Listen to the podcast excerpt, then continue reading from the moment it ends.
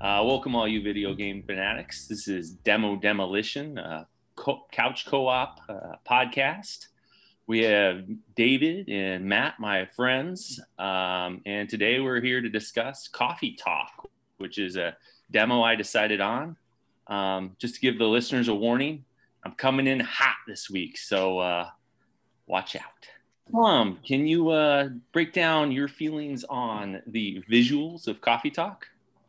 Uh, I felt I felt the visuals was this mix of 64 bit gaming production with a lot of uh, window of 8 bit like overshadows to it. Um, I found it pretty interesting with the background, considering that this takes place in Seattle, uh, specifically September 22nd, 2020. So you're in the point of view, you're this barista, and then you're overlooking a bar, and then you can see outside of the the coffee shop, and it just shows rain and people in silhouettes walking back and forth. When I really felt that it should have been like rioters and people potentially trying to break into the coffee shop. so, but um, I know for a um, pretty independent um, game studio that comes out of Indonesia, I thought it wasn't too bad.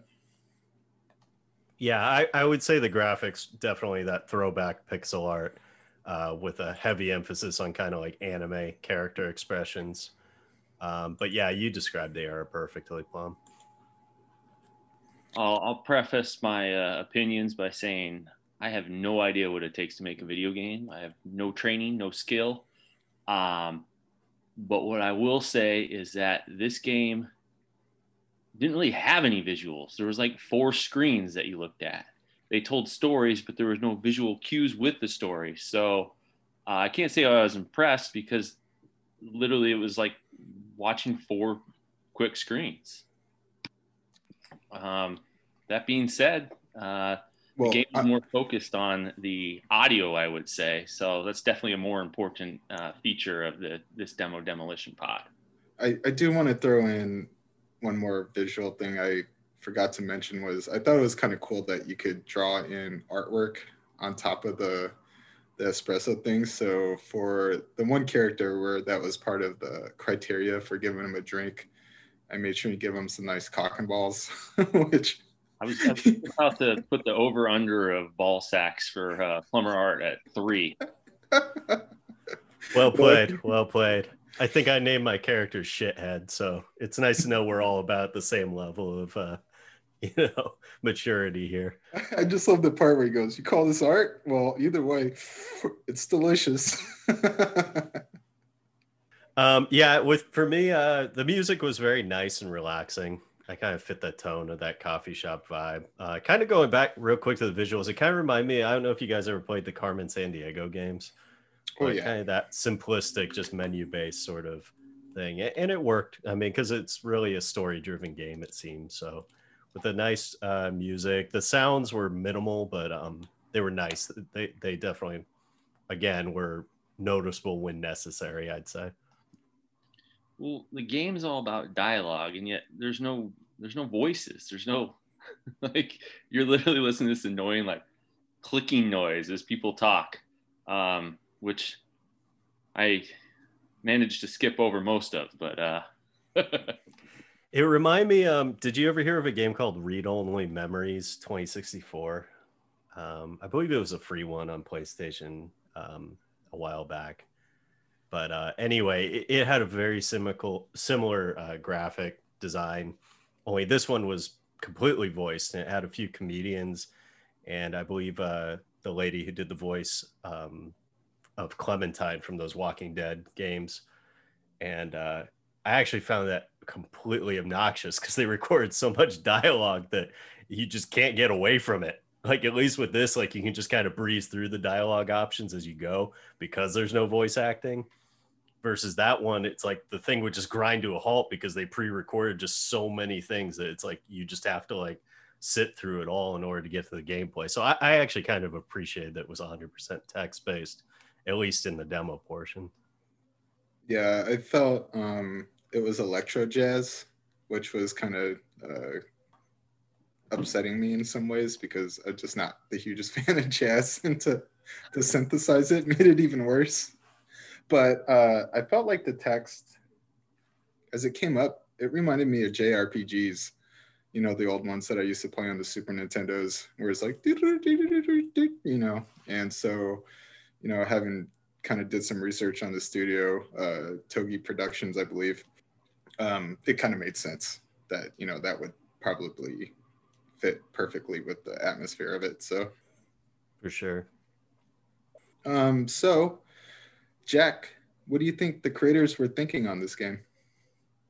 Uh, I don't know. They probably thinking, where did all our mushrooms go? We, we must have ate them all.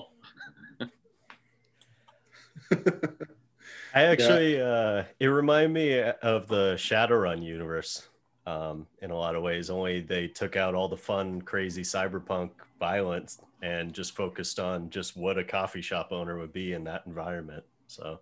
I, I do think they were trying to like go for this creative, like, oh, we've never had this world in video games where it's like this quaint little coffee shop, but it's just because it's like a first in video games. This the whole idea of this has been done in so many other mediums. Like this has been done in so many different books and comic books, and, and just because it's new in video games doesn't mean it's fresh. Yeah, I agreed. I felt this was uh, a therapy session for the guy in some ways. It was like how to get as a passive aggressive bitching into the video game format with just enough racial undertones. You know, for me to feel like that, I was right at home.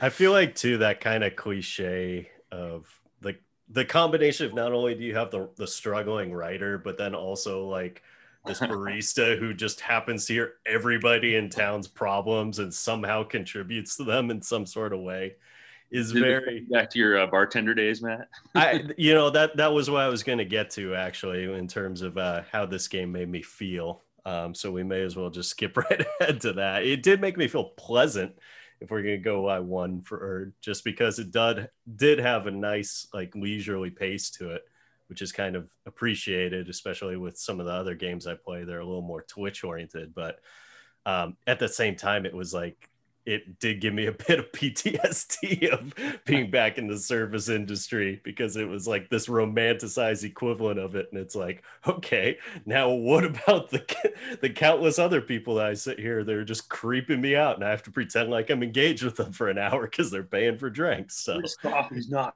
strong enough. Um, what about for you guys? How did it make you feel, Dave? I felt like it hit too close to home. One being in Seattle, and then at the end, this zombie virus breaking out. I love that too. I, I, was sitting there and I, I absolutely came across that scene. It was like, when was this game made? And it was like made January 29th, 2020. So it was like, okay, it's starting to flare up in China at this point, but hasn't really jumped over to the shores quite yet. so I, I just kind of was a bit shocked by that last scene right before it cuts you off on the demo. I was like, oh man, this is hitting way close, too close to home. What about Jack? Feel, How does this make you feel? Well, it, it, made me feel like I was reading a bad article of Dear Abby. Um, it's like, I don't care about your problems. like, I don't care that you're an elf and a dwarf.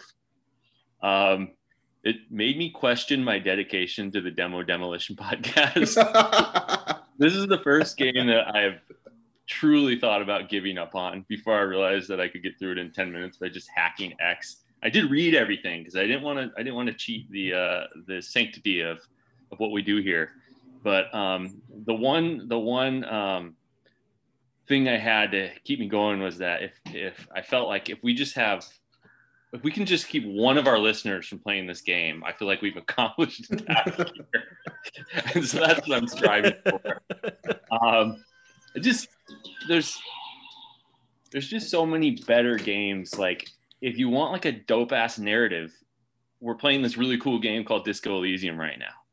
If you want a game that's like creating this emotional journey that you can't really affect, um well like there's a game like gone home where there's mystery and atmosphere built through like really clever story storytelling and and game design this didn't have this didn't have either it was just it was just this like you said this quaint, like pleasant half an hour. Um, so this this is the first uh, demo demolition game that you get my official two thumbs down. I think that there's a lot to be said for that. Um, I, I, think we've all played enough games to have a solid enough opinion on genres and whatnot. And this is one that, up until very recently, seemingly there weren't a terrible amount of entries into. But now that there have been a decent amount, like it really does stand out, like how it doesn't move the needle at all. I mean, even a game like I've recommended to both the US, Soma, doesn't require a terrible amount of talent, but it's almost all just a narrative based game with an occasional exploration element added. And that game, you know, blew me away as one of the better part portions of science fiction I've, I've consumed uh, in the past couple of years.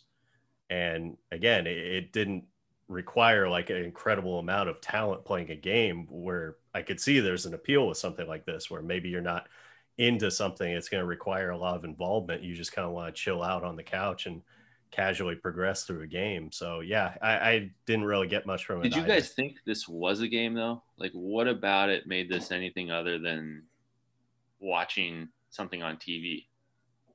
The the only thing I could think of is the fact that you could interact with the NPCs by making a drink. You know, and I even tried tried really like mixing up the ingredients. The guy wanted a green tea something, and I purposely messed up the recipe. And um, then I added art, which was fu, and he was like, he tries it and he goes, "Oh, it's not what I was expecting." It's like, "Do you want me to make you a new one?" He goes, "Nah, it's fine." he keeps drinking it. So but other than that, it was just it seemed like I said like a therapy session for this uh, developer.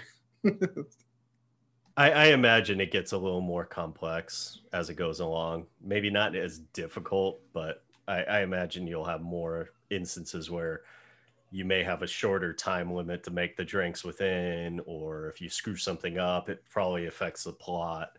Um, at least I would hope so. I mean, this game has a 95% rating on Steam, so even though he got the Jack resounding two thumbs down. I mean, that tells you something. Tells you yeah. most games get a 10 out of 10 on Steam unless they suck monkey balls. Probably paid his friends to like pump it up. I give this seven and a half boos with one holy crap for the the accuracy on Seattle and the zombie virus.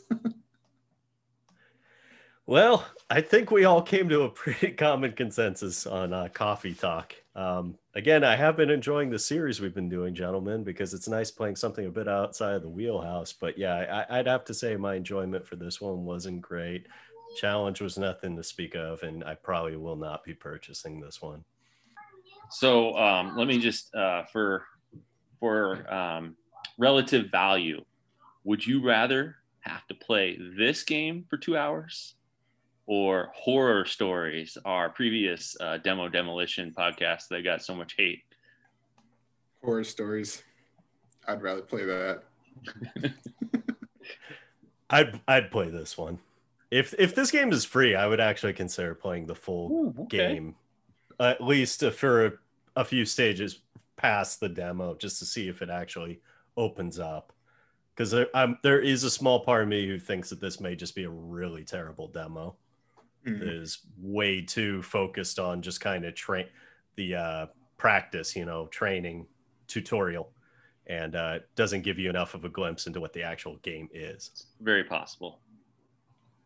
But where's the fun in uh, where's the fun in giving a game a legitimate chance and I could just sit here and shit on it? hey, hey, hey, hey. What'd you name your character, Dave? Barista. barista.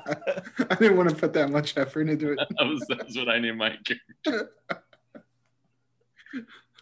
I actually thought it was shithead was like more honorable than barista because nothing is more depressing than existing in a futuristic landscape and being named after your occupation. well, I, I, didn't take it like that. I didn't take it like I was named after my occupation. I was I was, took it like as in you know when you were a bartender and some has a, a bartender. it's the same. all right, I think that's all we have to say about this one. Thanks again, fellas, guys, gals, hey, non binary pals. Thank you so much for listening. Cheers.